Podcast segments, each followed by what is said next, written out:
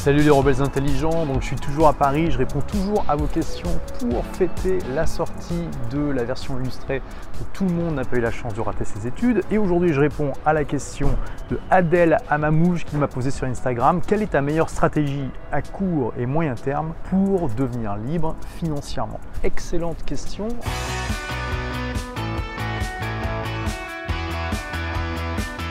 Donc libre financièrement déjà, il faut savoir ce que ça veut dire. Il y a le concept qu'on appelle le fuck you money. C'est une somme d'argent qui fait que tu vas pouvoir dire dès qu'on te propose un projet qui te plaît pas, un job qui te plaît pas, juste quelque chose qui te plaît pas, tu vas pouvoir dire fuck you. Tu vas pouvoir dire écoute tu m'emmerdes avec ta proposition, ça m'intéresse pas, j'ai pas envie de la faire. Est ton fuck you money C'est à toi de le déterminer. Peut-être que par exemple, si tu gagnes passivement 2000 euros par mois, ça te suffit pour pouvoir dire fuck you à tous les projets qui ne t'intéressent pas.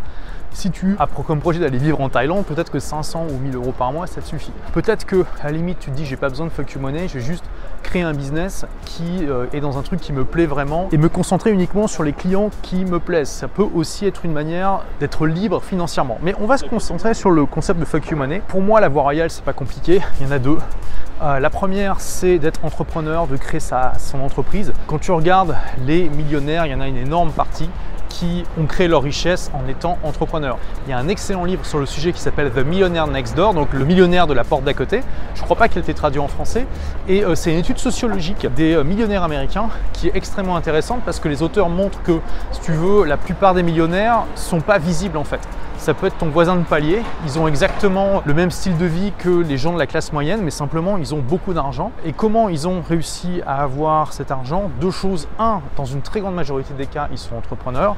Et deux, ils sont également frugaux, c'est-à-dire qu'ils ne vont pas augmenter leurs dépenses de la même manière qu'ils augmentent leur salaire. Et ça, c'est vraiment une clé, si tu veux. Au bout d'un moment, il faut savoir investir de manière importante. Et ça, c'est donc le deuxième axe, c'est que, bah, du coup, c'est un troisième. Hein. Donc, être entrepreneur, être frugal, donc en tout cas vivre en dessous de ses moyens. Et troisième point, investir. C'est comme ça que tu vas obtenir un capital suffisant pour avoir de la fuck you money.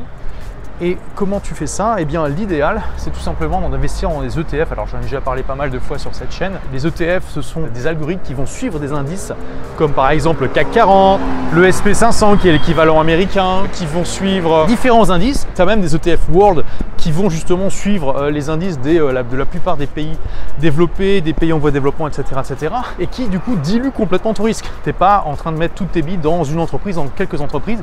Tu mets tes billes dans des dizaines, des centaines, des milliers d'entreprises dans euh, des dizaines de pays différents, dans le cas par exemple d'un Tracker World. Donc ton risque est extrêmement faible et tu vas suivre l'évolution du marché qui grosso modo est de plus 8% par an en moyenne sur le long terme, en sachant que bien sûr il y a des hauts et des bas et que ça peut faire euh, moins 30% l'année d'une crise et plus 20 quand on est dans un marché extrêmement dynamique comme en ce moment qui est en partie boosté par l'inflation. Bon, je ne vais pas trop rentrer dans les termes techniques, mais retiens donc ces trois axes. 1. Entrepreneuriat. 2. Frugalité, minimalisme. Et 3. Euh, investissement. Et c'est pour moi les meilleurs axes possibles. Alors attention, quand je dis d'être frugal et minimaliste, il ne s'agit pas non plus de ne pas se faire plaisir et de vraiment faire la pierre. On n'est pas non plus là-dedans, quoi. Hein. Mais simplement de ne pas tomber dans des dépenses extravagantes, de comprendre qu'au bout d'un moment, c'est plus intéressant de s'acheter des expériences que des objets et que par exemple, plutôt que de collectionner les belles voitures, et eh bien investir dans des ETF et éventuellement d'autres investissements qui vont te rapporter à terme, il n'y a quand même rien de tel que d'atteindre ce fuck you money. Il y a euh, un peu plus de 10 ans, peut-être même 15 ans, il y avait, alors bah, depuis j'ai quitté la France, donc je sais pas, puis je regarde, ça fait longtemps que je regarde plus la télé, mais il y avait ces pubs de la Française des Jeux où on voyait un, mec qui en gros s'amusait à dire euh, bye bye patron, euh, tu m'as saoulé, un truc comme ça, maintenant j'ai l'argent pour me casser, c'est un peu cette idée. J'espère que j'ai répondu à ta question. Moi je vous dis à demain pour la prochaine vidéo. Ciao ciao Merci d'avoir écouté ce podcast. Si vous l'avez aimé, est-ce que je peux vous demander une petite faveur?